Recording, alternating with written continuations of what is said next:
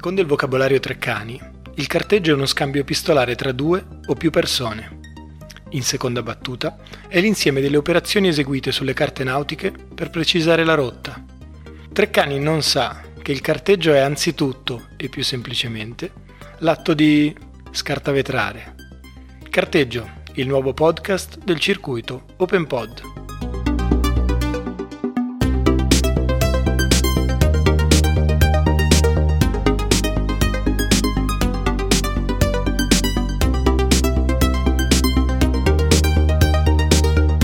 Io venivo da quella formazione, studiavo filosofia, ho incontrato Raffaele e mi dice partiamo. E dopo due o tre settimane, era l'inizio del 1970, su una 1800 verde, mi ricordo, una Fiat, e avevano un ottimo bagagliaio, per quello era stata scelta, che abbiamo comprato mettendo assieme i soldi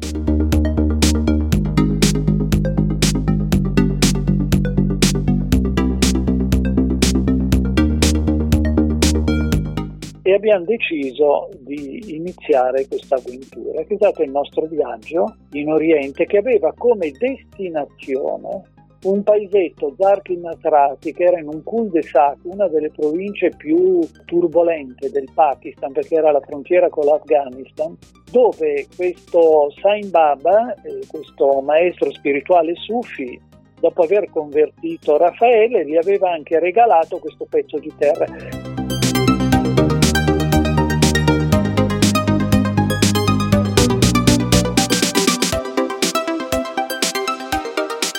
E lui ci raccontava sui tavolini del Giamaica, 10.000 km lontani dalla realtà, che era un'isola verde, in effetti era un pezzo di deserto bellissimo.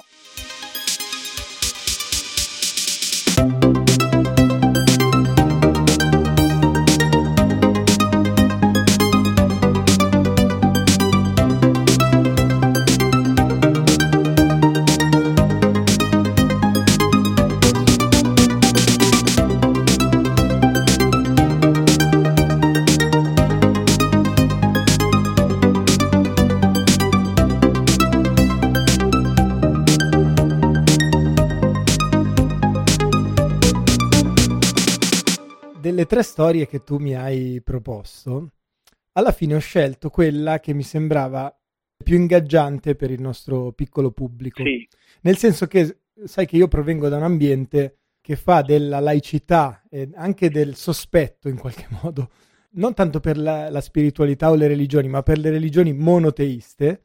una, una sì. sorta di bandiera storica questa tua esperienza di viaggio, che poi viene citata anche nella puntata con Dini e quindi in qualche misura ci permette di fare un salto dalla sì, comune certo. di città al viaggio del 1970 e sì. poi successivi, nel cuore di un Islam, ma anche di una convergenza religiosa, insomma, un, un viaggio che mi sembrava di assoluto interesse.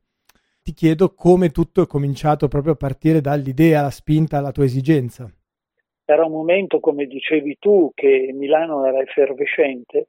Ecco, il punto d'incontro era il quartiere Giamaica, Garibaldi, che era una specie di downtown, era una specie di posto dove si rintanavano, trovavi ancora gli ultimi anarchici, trovavi gli studenti di Brera, le modelle, i fotografi, i pittori, già i primi dropout in cui noi ci sentivamo proprio eh, amici, fratelli. E proprio su quei tavolini del Giamaica, credo alla fine del 69, per delle strane coincidenze, sono i destini poi delle nostre vite, ho incontrato questo Raffaele. Raffaele che, eh, come ricordavi tu, eh, ai tempi era un musicista, un batterista, ma tornava già, e per noi questo era il carisma che lui portava, tornava già da questo viaggio in Oriente strepitoso, era stato prima il Nepal e poi era stato mh, appunto il Pakistan dove aveva incontrato questo Sain Baba Said Emir che è stato il suo maestro, l'ha guarito di un'epatite devastante, poi l'ha eh, aiutato a trovare questa strada verso se stesso verso la spiritualità che è la conversione all'Islam. Raffaele è tornato come era Fiulla, già in quel momento che l'ho incontrato, parlava in un modo anche a me sembrava, io venivo dal 68, un po' fanatico ecco, di questo Islam che avrebbe eh, conquistato il mondo, insomma, aveva un'idea un pochino di questo tipo e che comunque poteva accoglierci in un progetto che era stupefacente perché coincideva già con un altro interesse mio, che era quello della transcultura, che allora aveva a Milano un personaggio importante, diciamo, che si chiamava Rosalba Terranova, che era un etnopsichiatra, nel senso che aveva eh, perfezionato in Madagascar una psichiatria indigena, proprio prendendo anche le cure tradizionali degli sciamani, eccetera, e poi con quello spirito eh, aveva fondato questo istituto a Milano, ma applicava tutta una teorizzazione del prendersi cura degli altri, entrando in ascolto anche di diversi linguaggi diverse culture.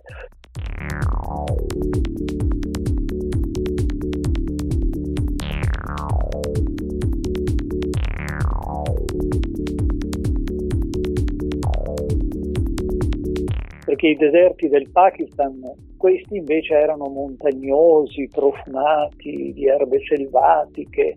E noi siamo piombati in questo villaggio con l'idea di mettere in piedi una comunità transreligiosa, transculturale, noi e loro, con anche un progetto di un'agricoltura eh, sostenibile, per le terre di lì erano ovviamente diverse dalle nostre. Tieni conto che partivamo in quegli anni da una Milano dove già con sospetto questo tipo di incontro con la cultura islamica era vista perché c'era il terrorismo palestinese contro per esempio la sinagoga di Milano era molto presidiata e tutte queste storie per cui noi abbiamo dovuto anche un pochino sotto l'occhio eh, di questi controlli fuggire quasi di nascosto da Milano quando siamo partiti perché eravamo eravamo un pochino controllati. E due personaggi simili, avevamo i capelli lunghi, biondi, eccetera, lui era molto più bello di me, ma i fratelli che ci avrebbero seguiti, che erano altri 4-5 scalcinati come noi, tra cui un paio di ragazze, anche loro si erano convertiti all'Islam. Per me convertirmi eh, nella mia vita è sempre stato difficile a credi politici, a religioni, ideologie, eccetera, per cui rimanevo un osservatore, uno studente di Corano, questo è stato il patteggiamento con Raffaele. Il viaggio è stato avventuroso e ti dico, ci portavamo dietro dei semi di eucalipto perché il papà di Raffaele lavorava alla SNIA viscosa e si occupava da più di 40 anni di creare impianti di filatura nel mondo. Fra essi mi pare che ce n'avesse uno in India. E quindi l'idea di Raffaele, che era scafato su queste cose, era dai, noi andiamo lì nel deserto, gli eucalipti australiani crescono e potremmo fare una specie di succursale di una di queste fabbriche che producevano la viscosa o Ryan, non ricordo bene. Questo era un progetto che poi si è scontrato con una realtà. Piombavamo in un conflitto secolare che si era creato già alla fine dell'Ottocento. Eravamo tra il popolo Patan, i Patani, appunto, che con questo confine che gli inglesi colonialisti avevano costruito alla fine, si chiama linea Duran, costruito alla fine dell'Ottocento, 1890 circa, avevano diviso il Pastunistan, che era tutta una nazione in un certo senso. I Pashtu erano in guerra perché loro volevano avere un'autonomia e l'avevano in effetti in quella regione conquistata. Il Pakistan è formato da province federate e questa, eh, che è una provincia di frontiera, è praticamente un'area tribale, nel senso che non potevamo entrarci noi stranieri e anche la polizia aveva degli ingressi patteggiati con le milizie locali. E abbiamo iniziato questo progetto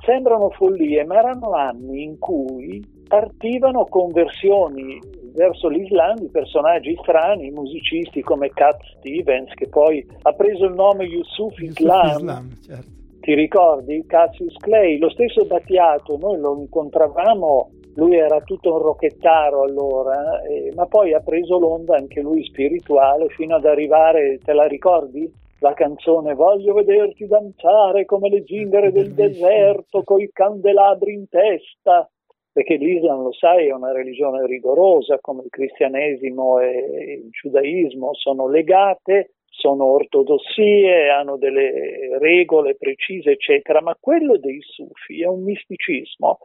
orientato dalle parole che, noi, che per noi erano attrattive di questo poeta che era uno di quelli che leggevamo, eh, oltre a Siddhartha di Hermann Hesse, Herrigel, Tiro con l'arco, eccetera, leggevamo anche Jalal al-Din Rumi, che è un poeta persiano che è morto verso la fine del 1200 e che ha poi impostato la scuola sufi dei dervisci danzanti di Konya. Lui scriveva una cosa importante, diceva scorgi nel tuo cuore la conoscenza del profeta senza libro, senza maestro e senza guida. Sai, Milano era operaia, scontri, violenze, materialismo, tutta sta roba da cui scappavamo senza libri, senza maestri e senza guida. Noi non avevamo bisogno di trovare dei padri, ma dei fratelli nei nostri viaggi. E questa eh, libertà di anche interpretare un pochino la visione dell'Islam ovviamente eh, era un rischio nel mio atavico scetticismo, questi sono anche pensieri estratti da un libro che tu hai pubblicato dal titolo Sufismo, le vie dell'estasi. Nella mia formazione i racconti dei, dei, dei vecchi, i racconti dei grandi, erano quelli di chi, magari provenendo dalle esperienze dei servizi d'ordine e via discorrendo, i suoi viaggi magari in Afghanistan li faceva per motivi di formazione paramilitare, ecco, diciamo così. E invece pur da geografo scoprire tutto questo tuo vagabondaggio tra i, quelli che definisci i riti dei Kalandar, dei Malang, abbiamo già citato i dervisci, i deserti del Sindhi e del Belucistan, apre un mondo, un, un'esplorazione, una, una viandanza spirituale e mistica. E anche una scelta tra, per noi è stata di coraggio, perché se tu entri nelle grandi istituzioni, nei grandi monasteri, mi viene in mente un po' gli Hari Krishna che trovavano la pappa fatta, anche le storie di Osho, queste cose che erano super organizzate anche con la logica un pochino del prego e pago, anche il buddismo aveva i suoi grandi centri spirituali, lì era facile trovare convertendoti la pappa calda, ma invece nel misticismo che è sempre un pensiero radicale e autonomo e invisibile anche lungo i percorsi, non è che li trovavi sufi eh, così facilmente o comunque eh, gli sciamani in Nepal li trovavi facilmente. Non c'erano comunque... viaggi organizzati, diciamo. No, assolutamente, ma non c'era neanche forse l'interesse per queste cose, perché il viaggio per molti era una vacanza una fuga ovviamente da tutta una serie di doveri, questa vacanza della vita che credo sia anche, sai, il famoso anno sabbatico che si prende dopo l'università, poteva essere anche un disimpegno, eh, perché io ricordo io stesso in questi anni, poi io ho continuato come lungo degente a ripetere un pochino questi, su questa storia del viaggio, io mi sono deculturalizzato a dei livelli pazzeschi, non potevo andare al cinema perché entravo negli schermi, nel senso mi era accaduta una trasformazione anche percettiva, sai, a vivere in un deserto caldo, il cibo scarso, poi le danze, i sufi, questi discorsi estatici che ti portano a sognare, eccetera, c'era un uso anche di sostanze, eh, soprattutto il, l'ashish, ma poi in altre peregrinazioni che ho fatto dopo ho incontrato i mastana, gli avvelenatori a Shanurani, e lì usano anche droghe pesanti. C'è questo aspetto, ma è marginale. Quello che trovavamo invece di seducente era di trovare dei fratelli, ti dicevo, più che dei padri, nei sufi, delle persone che ragionavano con la propria testa,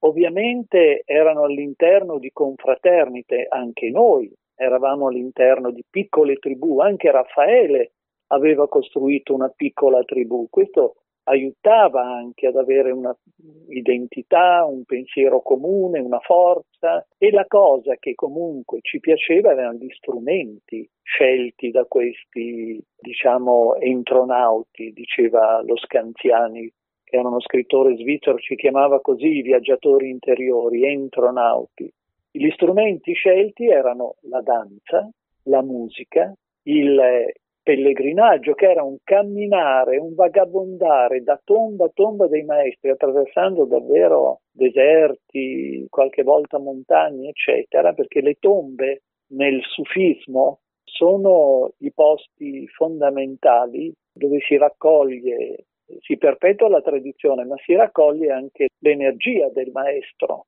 Il sepolcro è una specie di magnete,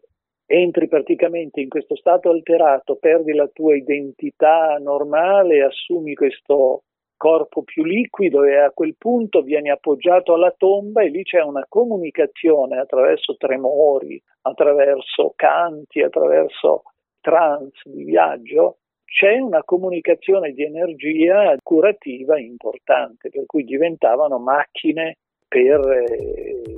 costruire salute in un certo senso.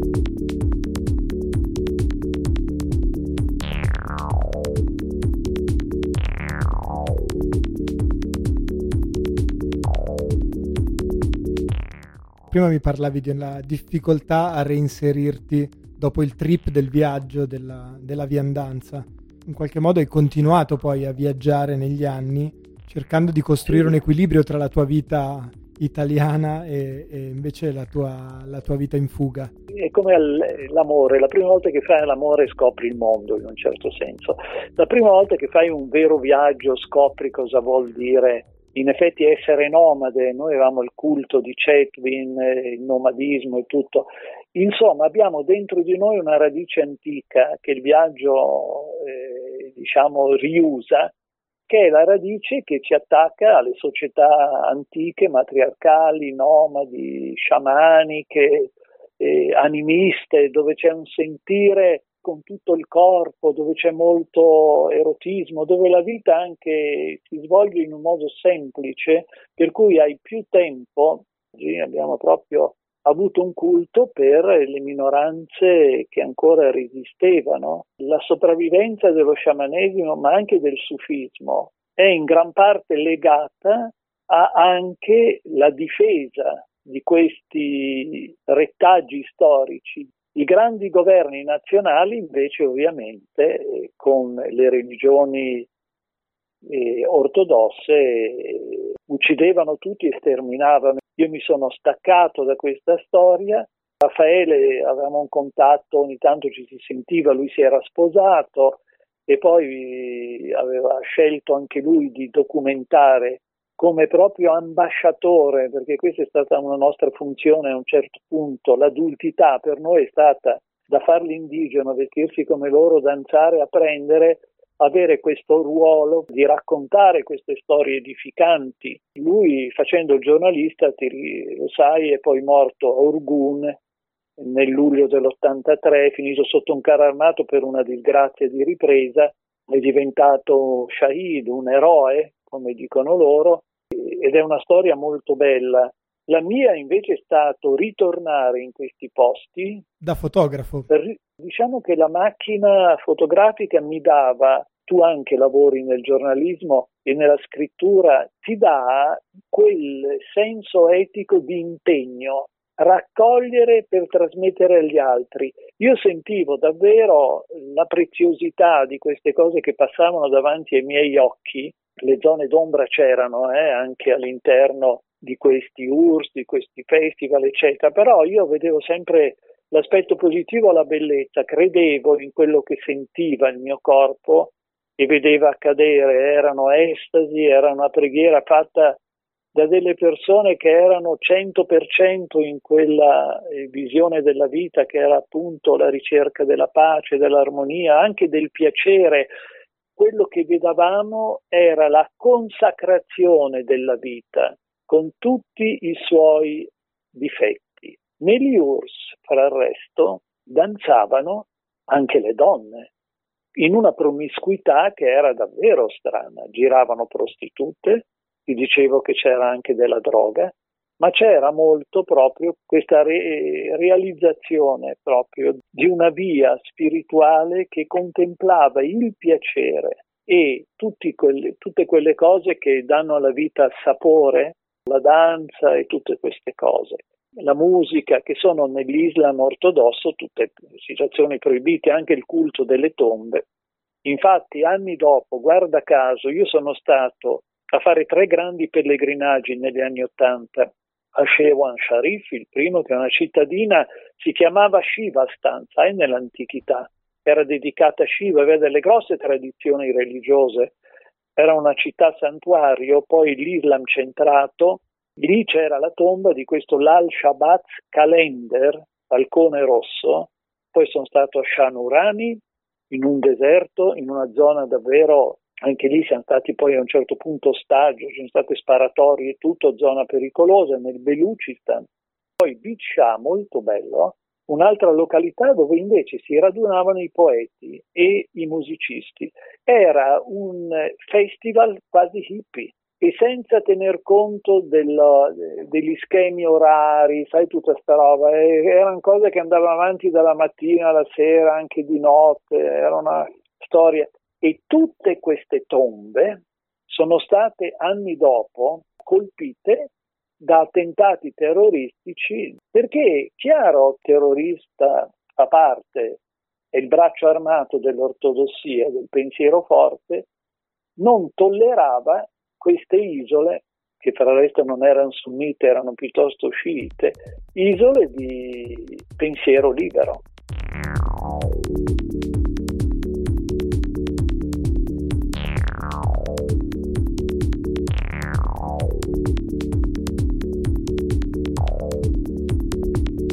quello che hai visto prima condiviso e poi fotografato dall'Hindu Kush al Giappone passando per il Nepal, oggi resta traccia oppure qualcosa è sparito? Eh, sicuramente alcune tracce, Ma... alcune manifestazioni, alcuni manufatti sono, lo, lo, lo descrivevi bene, sono sicuramente stati cancellati. Di queste esperienze tu continui a tenere, come dire, oltre alla memoria anche dei contatti così, oppure è un mondo che veramente sta progressivamente abbiamo vissuto in questi ultimi 50 anni la fine, stati anni di devastazione sia ambientale straordinaria e sia anche di tutto un micromondo, strutture originarie, sono sparite grandi spazi selvatici, anche in Nepal è molto distrutto quello che trovavamo, la guerra afghana è interminabile non ancora finita che ha eh, segato tutte queste situazioni. Pensa che io sono tornato l'ultima volta in Afghanistan nel 2002 come operatore di pace e mi ricordo che rifiorivano quando son, gli americani hanno riconquistato ai talebani il territorio, automaticamente sono rifioriti i sufi in strada che sono stati crocifissi dai talebani, proprio trattati in un modo pazzesco, decapitati, tutta sta roba, perché erano kafir per loro, infedeli o comunque blasfemi. Io dico che noi abbiamo vinto questo percorso di ribellione che poi è stata una rivoluzione interiore ma anche esteriore. Abbiamo costruito dei ponti, le grandi religioni, i grandi movimenti, scusa, tipo appunto diciamo Hari Krishna, i Sannyasi,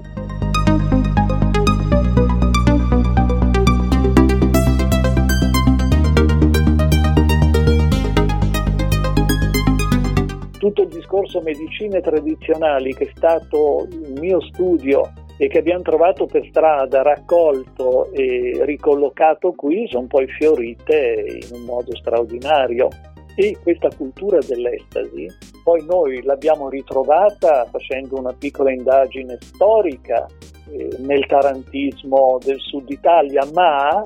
eh, fa parte proprio del DNA di ogni essere umano, perché anche la musica punk, rock, eccetera. E sono convinto anche che questa pandemia e queste riflessioni che ci permette di fare ci eh, portino anche a cambiare stili di vita, Non dico che dobbiamo diventare tutti animisti o comunque danzare nudi nei boschi, come però sarebbe anche importante ritornare a fare, ma mh, mm, ci dà più consapevolezza di come noi dobbiamo proteggere il cuore del sistema terra, che è anche le minoranze etniche, i pensieri vecchi, l'antico matriarcato, la saggezza delle donne, gli alberi, gli animali guida tutti questi percorsi strani.